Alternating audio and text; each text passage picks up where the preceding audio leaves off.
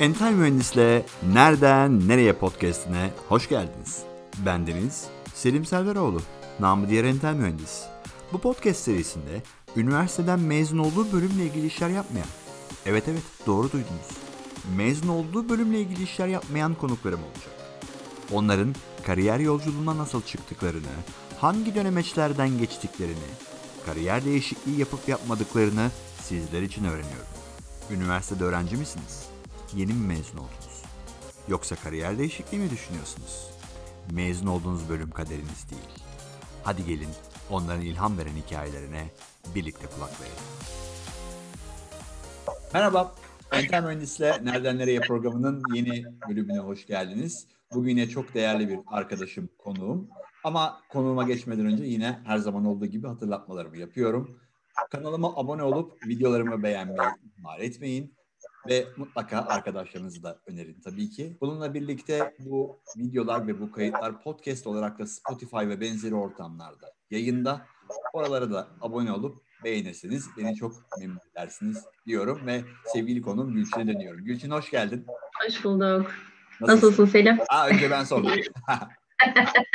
İyiyim sağ ol. Sen nasılsın? Ben de iyiyim. Teşekkür ederim. Gülçin yine ben klasik ilk sorumla başlıyorum. Şu anda ne işle ilgileniyorsun? Anaokulu kurucusuyum. Anaokulunda çalışıyorum. Peki şimdi anaokulu kısmına gelene kadar tabii ki pek çok adımdan geçtin. Hemen filmi bandı geri sarıyorum ve lise yıllarına dönüyorum. Lise yıllarında hangi bölümü seçmiştin? Ben lise matematik fen okuyordum. Maalesef kredi sistem mağdurlarından bir tanesiyim. Son sene maalesef kimyadan geçemediğim için bir türlü Türkçe matematiğe dönmek zorunda kaldım. Ve sınava da üniversite sınavında Türkçe matematikten girdim. ÖSS ve ÖYS'ye girdin. Gözün evet. kapalı olarak puanını öğrenmeden o dönemki koşullarda tercihini yaptın ve sonuç? Evet, e, sonuç bizde 18 tercih yapılıyordu 4 yıllık. Sonra 6 tane de sanırım 2 yıllık tercih yapılıyordu. Ben 18. tercihime girdim. Harika bir e, öğrenciydim ben. Doğu Akdeniz Üniversitesi İşletme ve Ekonomi Fakültesi İşletme bölümüne girdim. Aslında neden yazdım orayı? Yani oraya kazanacağım artık. Burayı da kazanırsın Gülçin dediğim için yazmıştım. Neredeyse İstanbul hiç yazmamıştım. Sebebi de ben kayak yapmayı çok seviyorum. Tek hayalim Bursa'da, Uludağ'da okumaktı. Ama kısmet olmadı. Birazcık ters ee, olmuş. Kıbrıs'ta kar yok. Maalesef. Kışa gitmeye çalışırken yaza gittik. Bu tercihlerini yaparken yanında ailen, arkadaşların veya öğretmenlerin bunların herhangi bir desteği, önerisi oldu mu bu listeyi şekillendirirken tercih listesini? Şöyle oldu. İşte annemin ve babamın en büyük hayali Boğaziçi ne girmek tabii ki. O zaman da e, matematikten özel ders alıyorum ben. E, ergenlikte hem başa çıkma kısmı hem işte üniversite sınavına hazırlık. Halbuki ta ortaokula kadar ben ilk beşteydim okulda. Ama maalesef işte o ergenlikle e, başa çıkmak işte ailenin hoş e, tavırları vesairesi. Tabii o biraz daha işi zorlaştırıyor açıkçası. E, matematik öğretmenin bir lafı vardı hiç unutmuyorum. Demişti ki mal ortada. Bu çocuk Boğaziçi'ni yazarak tercihlerini azaltmıyor. Sonra dedim doğru söylüyor. Yani hayatımda yani bir insan e, ilk kez benim ne olduğumu farkına varıp e, ne yapabileceğimi farkındaydı ve çok hoşuma gitmişti o laf kırıcı bir laf ama en azından sana dürüst olan bir insanı görmek insanı biraz daha böyle e, duvara toslatmış gibi oluyor. O yüzden sonra ben kendim yaptım tercihlerimi. Zaten biliyordum az çok hani neleri kazanabileceğimi. Dediğim gibi hani hep şeydi yatay geçiş yaparım olmadı tekrar girerim hadi bir gideyim de oraya bir bakayım değil amacım gitmek. Sonra hiç öyle olmadı. 18. tercihi öğrendin kazandığını ne evet. hissettin televizyondaki sunucular gibi? Gülçin Hanım neler hissettin şu anda? Ay nasıl heyecanlandım dermişim. Bizim zamanımızda e, bir 900 hat vardı. Oradan arayıp öğreniyordunuz. Üniversite sınavını kazandınız veya kazanmadığınızdı. E, biz de yazlıktaydık o zaman ve tüm yazlıktaki benim tabii akranlarım herkes aynı sırada üniversite sınavına gittik. Hepimiz bekliyoruz sonucu. Ve işte tebrikler kazandınız diye bir mesaj telefonda ve o gece saat 12 gibi falan açıklanmış. Hepimiz denize girmiştik. Çok mutlu olmuştuk vesaire. Hoş ben hani 18. tercihime girmiştim ama en azından hani bir üniversiteye girmiş olduk yani bir yerini bir şekilde kapak atmış olduk. Ve sonra işte o professional sınavı, işte hazırlık atlama vesairesine onlara gitmiştim. Tabii ne oldu işte Temmuz'du galiba açıklandığında işte Ağustos'ta ufak ufak gitmeye başladık. Artık Ağustos sonunda tamamen oraya yerleştik. Yani en aslında anlatmak istediğim tarafı okula girmek o kadar kolay ki ve kayıt olmaya gittiğimizde e, öğrenci işleri dedi ki puanın çok yüksek buraya. İstediğin bölümü seçebilirsin. Doğu Akdeniz için. Evet, Dolphins içerisinde. Yani işletmeye bağlı kalmak zorunda değilsin. Seçeneği vermişler. Ve ben yine de hani işletme okumak istediğime karar verdim. Sonrasında gördüğüm girmek çok kolaymış ama çıkmak o kadar zormuş ki. Çok şey öğrendim. Bana çok şey kattı. İyi ki de kalmışım diyorum hep. İyi ki de orada okumuşum. İyi ki de o öğretmenlerim olmuş, o hocalarım olmuş. O yüzden hiç ne yatay geçiş yapmak istedim, ne tekrar sınava girmek istedim. Çok şey öğrendim. O yüzden çok da mutluyum oradan mezun olduğuma. Peki aklında kalan böyle öğrendiği birkaç şeyi paylaşmak ister misin üniversitede bu tecrübeyle ilgili? En güzel tarafı aileden uzakta okuyorsanız bir kere hayatı öğreniyorsunuz. Yani bir hayat okulu dediğimiz o okulu. Çayın küflendiğini gördüm mesela. Çay küfleniyormuş. Yani ben daha önce hiç böyle bir şeyle karşılaşmamıştım. Okul kısmında şu an hala hayatımda kullandığım yani iş hayatında bütün maliyet hesaplamalarından tutun bir fizibilite çalışması, bir business plan hala okuldaki öğrendiklerimi kullanıyorum inanın. Yani o e, iş hayatında bunları size öğretmiyorlar. Siz oturuyorsunuz, mezun olduğunuzu hayal edin. E, oturuyorsunuz ve diyor ki size müdürünüz veya supervisor'ınız hadi şunun bir SWOT analizini çıkar veya bir business plan çıkar deyip orada hakikaten o işi, o SWOT analizinin nasıl çıktığını biliyor olmanız lazım. Bu da size okulda evet teorik çok şey öğretiliyor ama bunu pratiğe dökmek tamamıyla size bağlı. Yani orada ezber değil de hakikaten isteyerek yapıyorsanız bu işi çok ekmeğini yedim ben okulda öğrendiğim şeyleri. Peki. SWOT analizde bir örnek vermiş oldum böyle. Aa, aynen öyle, aynen öyle. Peki üniversiteyi 4 yılda bitirdin ve Kıbrıs'tan ayrıldın mı? Evet 4 yılda bitirdim ve Kıbrıs'tan ayrıldım. Üniversite yıllarında bir staj çalışma imkanı oldu mu Kıbrıs'ta veya e, Türkiye'de? Ben biraz varlıklı bir aileden geliyordum. Bizde şey çok terstir. Hani okurken çalışılmaz vesaire. O çok iyi bakılmazdı bizde. Ben gizli çalıştım haber vermeden. Barmeklik yaptım. Çok Kıbrıs'ta. Bir e, gece kulübünde evet Orada barmeklik yaptım. Çok da eğlendim o dönem. Ve son sınıfımda da asistan oldum. Ekonomi e, hocamın asistanlığını yaptım ve bir yıl boyunca da ekonomi asistanı olarak da okulda görev yaptım. Daha sonra dördüncü yılımda da artık özel ders vererek para kazanıyordum bir yandan da. Ekonomi dersleri veriyordum. Harika. Sınav hazırlıyordum yani freshleri. o bu tazeler yeni düşmüş tazeler. evet. 4 yıl sonra geri geldim. Tek hayalim yüksek lisans yapmaktı ve UCLA'de yapmaktı. UCLA'ya başvurdum yüksek lisans için. Bu Kabul edildim. Hemen balla böleyim. UCLA'yı bilmeyenler olabilir. Bir e, açıklamak ister misin? Ne oldu? Neresi oldu? University of California Los Angeles. Dünyanın 7. en iyi üniversitelerinden bir tanesi. Orada ben business analist üzerine eğitim almak için başvuruda bulunmuştum ve kabul edildim. Ve 11 Eylül'de uçaktaydım. Oo. Amerika gidiyordum. Nitekim gidemedim. Münih aktarmalı için tekrar Münih'e. Kanada'dan biz geri döndük. O ayrı bir hikaye oradaki yaşananlar. 15 gün sonra falan tekrar açıldı hava yolları. Ve 15 gün sonra tekrar gittim. Bu sefer işte şarbonlar vesaireler biliyorsunuz dine karşı oradaki bir yaptırımlar hem benim ailemi hem beni çok zorladı ve geri dönmek zorunda kaldım. Ne kadar kaldın Amerika'da? Yaklaşık bir 7-8 ay. Geri geldim. Geldikten sonra buraya e, bir Amerikan firmasında çalışmaya başladım. E, bir etiket firması. Peki ee, çalışmaya başladın ama o işi nasıl buldun? Hemen sorumu sorayım. Biraz torpille. İş bulmak kolay değil maalesef. Özellikle Türkiye'de biraz bir araya tanıdıkların girmesi lazım lazım. Bir de benim gibi ismi iyi duyulmamış daha doğrusu yani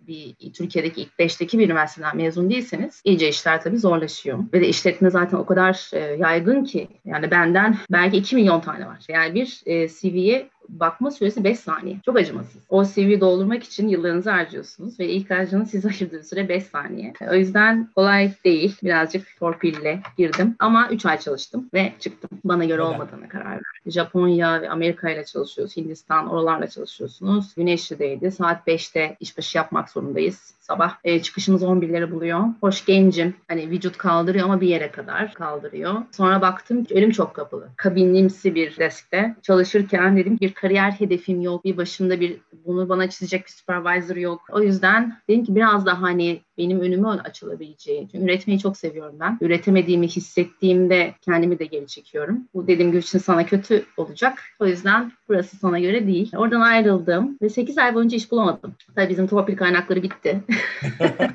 yani aynı işe tekrar da girmek istemedim. Çünkü yapmaktan keyif almayacağım bir işi de yapmak istemedim. Benim hep hayalim şeydi yani üretebileceğim, önümün açık olabileceği, hani bendeki bu varsa bir ışık yoksa da varsa da en azından bunu bana benden tecrübeli birinin bana söylemesini çok istiyordum. O sıra babama destek olmak için babamla çalışmaya başladım. İşte hem iş bakıyorum hem e, işte babayla çalışıyorum ve belediyede bir işim vardı ve orada bir köy öğretmeni ya da müdür yardımcısına denk geldim. Bir İngilizce öğretmeni arıyorlarmış. Ben de İngilizce işletme mezunuyum. Dedim ki hocam ben böyle böyle burada size çok yakın bir yerde çalışıyorum. Destek olabilirim eğer herhangi bir şey istemiyorsanız yani bir öğretmenlik diploması istemiyorsanız. Aa işte çok sevindiler vesaire. Başladığım bir köy okulunda Kurtköy'de ama okulu hayal etmenizi istiyorum. Hakikaten bir köy okulu. Lise 1, lise 2 ve lise 3'e giriyorum ben. Kadar sevdim ki o işi. Öğretmeyi, o çocuklardaki o geri dönüşü. Tabii verilen bize yine Mr. and Mrs. Brown'un present tense'ten öteye bu çocuklara ne öğretebilirimi hakikaten çok düşündük. Çok çok da hoşuma gitti. Kendi yöntemi kendim geliştirdim aslında. Öyle müdürden de gizli. Ama çocuklarda çok şey öğrendiklerini fark ettim. Yani onların aslında seviyelerini inip öğretebilirseniz ne olursa olsun, matematik olsun, işte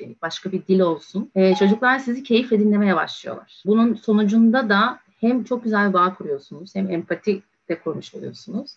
Ve o çocuklar hala e, beni takip ederler. Her hala öğretmenler gününde kutlarlar. Orada çalışırken dedim ki ben Gülçin bu işi çok sevdim. Pedagoji eğitimi aldım. E, ve Yıldız Üniversitesi'nde ben pedagoji eğitimi aldım. Yaklaşık bir buçuk yıl süren bir eğitim. Yani e, tesis yüksek lisans gibi geçiyor. Eğitim bilimleri tarafı alıyorsunuz bunu. Onu bitirdikten sonra bir yıl daha öğretmenlik yaptım. Bir Anadolu Lisesi'nde yaptım bu sefer. O da çok güzeldi. Daha sonra yıllar öncesinde daha önceden bir teknoloji firmasında yazılım e, uzmanlığı eğitimi almıştım ben. Beraber çalıştığımız firmada, Netron'da. Oradan bana bir teklif geldi. Gülçin sen teknik de biliyorsun. Gel dedi teknik İngilizce öğretmenine ihtiyacımız var. Dedim hay hay. Ve Netron'da öyle tanıştım. Freelance öğretmen olarak girdiğim Netron'dan genel müdür yardımcısı olarak çıktım. Bu da işte aslında istediğim şeydi benim. Bendeki o aşkı, o iş aşkını, o çalışma aşkını görüp sürekli ödüllendiriyordum. Ve benim için çok önemli bir yerdir orası. Daha sonra e, oradan ayrıldık zaten hep beraber. Evet. Ayrıldığımda benim 3 yaşında bir oğlum vardı. Ve o sırada çok fazla e, bilgi açlığı çekiyordum ben. Zaten evet eğitimini aldım çocuklar üzerine ama yani aradığım şeyi bulamıyorum hızlıca. İnternet biliyorsun çok çöp bilgiler ve dedim ki benim gibi bir yılın anne vardır. Bu annelerin ihtiyacını çözmek lazım. Ne yapalım? Ben bir proje geliştirdim. Anne çocuk servisi yapayım. E, ve bir biz plan oluşturdum. Bu neydi? Çocukların gelişimsel yaşlarına, aylarına göre sosyolojik gelişimleri, psikolojik gelişimleri, eğitimsel gelişimleri ve annenin yaşadıkları durumlar ve bunu anlatan dedim ki bir SMS paketi yapalım. Buna abone olsunlar ve her gün bir bilgi gelsin. Çocuğun ayına göre, işte yaşına göre bu bilgiler aksın annenin telefonuna. O zaman akıllı telefonlar yok. Ve Turkcell'in projemvar.com'du sanırım. Böyle bir web sitesi vardı. Ve oraya ben business plan'imi gönderdim. Tekrar tekrar hep söylüyorum kimse inancını kaybetmesin. Eğer yaptığınız işe, projenize inanıyorsanız mutlaka mutlaka sizi gören, duyan birileri olacaktır. Ve bir hafta sonra ben Turkcell tarafına arandım. Ve projemi sunmak için çağrıldım ve 7 yıl boyunca Turkcell'de servisimiz yürüdü. Biz SMS olarak başladık. Daha sonra akıllı telefonlar çıktı. Uygulamaya döndü. IVR'ını yaptık ve 40 tane psikolog orada destek oldu. Yaklaşık 1 milyon abonemiz oldu. Daha sonra bu sonlanınca dedim ki biraz daha çalışayım ben. Hep hayalim artık çocuklarla ilgili bir şey zaten. Ama daha kendimi böyle hazır hissetmiyordum. Çünkü onun sorumluluğu ayrı bir şey. Yaklaşık bir buçuk, iki yıl kadar daha yine kurumsal bir şirkette eğitim direktörlüğü yaptım. Peki ee, yine bir torpille mi buldun yine? Orayı da aslında bir tanıdık bir, bir yılbaşı partisinde çok basit bir şey danıştılar. Ve bana evet danışma bu tabii şeye doğru gitti. Hani baktılar ki ben bir şeyler biliyorum bu konu hakkında. Tabii orada da yakın arkadaşlarım çalışıyordu o firmada. Hem onların da referansıyla. Ve orada da bir iki dediğim gibi bir buçuk iki yıl çalıştım. Daha sonra dedim ki hadi Gülçin hazırsın. Artık kendi ayaklarının üzerinde dur devam et çalışmaya. Kur kendi yerine ve anaokuluna öyle başladım. 2018'de başladım. İkinci yılımız bitiyor artık. Herkesin bir hayali hani kendi başına bir şeyler yapmak. Muhtemelen artık bıkıyoruz belli bir süre sonra. Ama o tabii o hayatı sevenler de var. Yani o herkese göre değil bu riskleri almak. E şimdi herkesin para mı vardı onu yapacağız. İşte param yok ki şunu yapamıyorum. Bekleme o para gelmeyecek zaten sana havadan. Yani o mümkün değil ki. Ne olacak bir sabah kalkacaksın para mı yağıyor? Mutlaka bir şey yapman lazım, başlaman lazım. Ben de borç harçla başladım bu işe. Şimdi çok şükür hani en azından kendini döndürecek hale geldi. Pandemi tabii bizi biraz yordu. Ama sonrasında eminim ki çok daha güzel ilerleyecek. Yani yılmamak lazım. Buradaki en önemli şey o. Biraz Z kuşağı dedikodusu yapalım. Onlar duymuyor mu gerekiyormuş gibi sanki. Hadi yapalım. Benim de gözlemlediğim, senin de belirttiğin gibi her şey hemen olsun. Ben ABC şirketine girdim, 3 ay çalıştım, 6 ay çalıştım. Hadi ben bir hemen kıdem alayım, işte promotion alayım. Hani beni bir hemen yükseltsinler, ben bir parlayayım gibi beklentileri oluyor. Ve bu herkesin tabii ki yükselme beklentisi var ama çok hızlı olsun istiyorlar gibi gözlemliyorum. Büyük çoğunluğunda bu var gibi. Sen ne diyorsun? Haklısın. Bu da yine aslında anne baba kaynaklı biliyor musun? Çünkü onların her istediği oldu. Z kuşaklarının anneleri şu an muhtemelen işte 45-50 yaşlarındalardır diye düşünüyorum. O yaşlarda biliyorsun bu annelik e, çok daha haşa bizim annelerimiz de tabii çok iyiydi ama ben çok terlik havada görmüşlüğüm vardır çocukluğumda. Şimdi bunları yaşamayan bir Z kuşağı olduğu için onların her istediği olduğundan dolayı yani ona da böyle hemen olsun. Hemen girdim ben 10 bin lirayla işe başlarım. Oradan 6 ayda 20 bin liraya çıksın bu. Biraz o duvara toslamaları gerekiyor herhalde. Bir de benim tavsiyem çok yeni başıma geldi. Müdürleri, patronları bir yere çağırıyorsa gitsinler. Yani bu da çok önemli. Yani bana verilen cevabı paylaşmak istiyorum. Bir yemek veriyorum ve tüm öğretmenlerimi, tüm çalışanlarımı davet ettim. Geçen sene oluyor ve bana arkadaşımız dedi ki kimler gelecek ki? Sen de ben olsak ne olur? Bir problem mi olur dedim. Hocam ben gelmeyeyim dedi. Şimdi böyle bir imkan insanın ayağına iki kere falan gelir. Yani onu da neden kendimi övmek için söylemiyorum. Bir patron var karşında ve onu bir yemek masasında o iş yerinde çalışırken belki iki kere falan yakalayabiliriz. O sırada ona her şeyi sorabiliriz. Her şeyi öğrenebilirsin. Kafandaki bütün soruları, bir kariyer çizmeye çalışabilirsin. Yani onu yakalamışken o insanı böyle bir fırsatı mutlaka değerlendirsinler. Böyle bu küçük fırsatları çünkü hep kaçırıyorlar. Bu konuştuklarımızın çerçevesinde veya bunlara ek olarak üniversitede okuyan, mezun olmuş olan veya yeni mezun olacak olan e, Z kuşağı gençlerimize tavsiyelerin, önerilerin neler olur? Şu an e, aslında bir bakıma şanslılar. İstedikleri bölümleri okuyabiliyorlar. Hayalindeki bölüm aslında girdikten sonra da olmamış olabilir. Ya da o mesleği yapmaya başladığında sevmemiş olabilirler. Neyse hayalleri, hedefleri hiçbir zaman yılmasınlar. Çünkü mutlaka gerçekleşiyor. Sizin ne kadar o hayalinizi, hedefinizi tutunmanızla doğru orantılı bir şey bu. Ve aile, çevresel faktörler, arkadaşlar birçok kez sizin motivasyonunuzu da düşürebilir. Ama önemli olan e, o, o hedefinize tutunmanız. Bana hep öyle oldu. Şu ana kadar ne hayal ettiysem, ne istediysem oldu ve olmaya devam edecek. Daha da bitmedi hayallerim. 42 yaşındayım ben ve hala hayal kuruyorum. Hiçbir zaman da bırakmayacağım. Çünkü o bir yaşam kaynağı aslında, bir hayat pınarı o. Mutlaka hedeflerine e, sıkı sıkı tutunsunlar. İlla ki olacak. Evet herkesin yolu düz değil. Bazı yollar virajlı, bazı yollar çatallı, belki yanlış yolu seçecek. Ama yine aynı tarafa çıkacaktır hedefini eğer sabit tutarsa. Canımız onlar. Onlar olmasa onlar bizi besleyecek. Bak biz emekli olacağız. Onlar çalışacak ki biz emekli maaşımızı alacağız. Değil mi? o yüzden Z kuşağı canımız. Süper. Çok keyifli bir sohbet oldu Gülçin'cim. Çok teşekkür ediyorum. Ben teşekkür ederim. Çok sağ ol. Görüşmek üzere. Görüşürüz. Bay bay. Ve bir yayının daha sonuna geldik. Vakit ayırdığınız için teşekkür ederim.